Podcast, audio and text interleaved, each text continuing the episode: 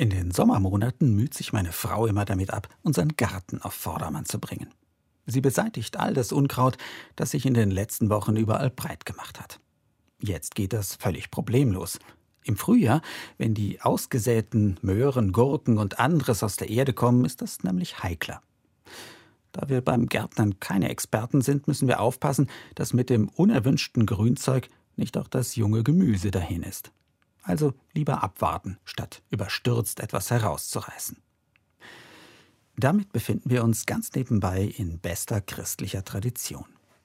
Die biblische Erzählung vom Unkraut, das mit der Saat gemeinsam aufgeht, gehört für mich zu den zentralen Sinngeschichten des Christentums. Und nicht nur als Hobbygärtner. Kurz gefasst geht sie so. Ein Mann hat gute Saat auf seinem Feld ausgebracht.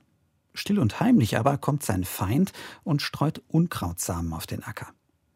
Als alles zusammen aufgeht, wollen die Knechte das Unkraut ausreißen. Doch der Gutsherr hält sie zurück. Das Risiko für Kollateralschäden ist zu groß.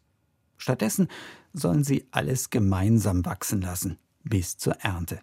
Erst dann wird sortiert, nach gut oder schlecht.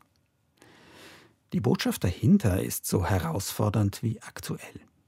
Maßt euch kein Urteil an über den Wert eines Menschen. Maßt euch nicht an zu entscheiden, wer Heiliger ist und wer Sünder. Überlasst dieses Urteil getrost Gott, denn der wird am Ende darüber befinden. Zugegeben, auch mir fällt das oft schwer. Wie oft ertappe ich mich dabei, dass ich mir viel zu schnell Urteile über Menschen erlaube, die ich gar nicht näher kenne. Gerade jetzt, in Zeiten des Wahlkampfs, geht das besonders fix.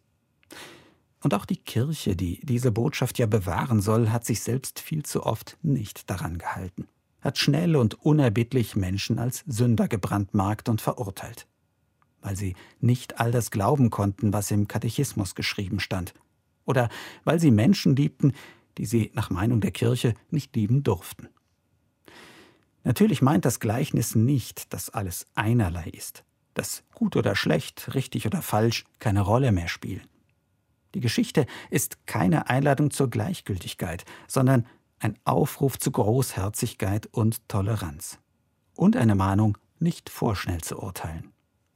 Was richtig und falsch ist, darüber müssen wir weiter streiten, unbedingt sogar.